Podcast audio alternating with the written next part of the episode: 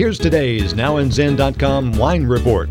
Football fans are looking forward to the Super Bowl, and wine lovers who like football may want some help in finding a suitable wine that pairs well with pigskin. Here are some wines with football pedigrees.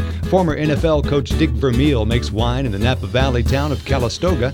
Vermeil coached teams to a college national championship and a Super Bowl victory in the NFL, so maybe cracking a bottle of his vino will mean good luck for your team. As president of the San Francisco 49ers, Carmen Policy helped build Super Bowl champions. Now he presides over his wine label Casa Piena in Napa Valley. With a heavy hitting Cabernet Sauvignon, Policy's team color is now purple.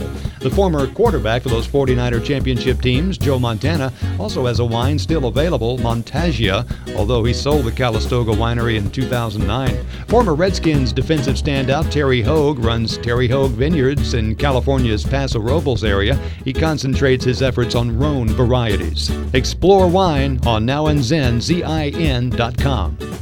Thanks for listening. Hope you'll download us again soon. The music for the podcast is by Kevin MacLeod. I'm Randy Fuller. Read all about it on nowandzin.com.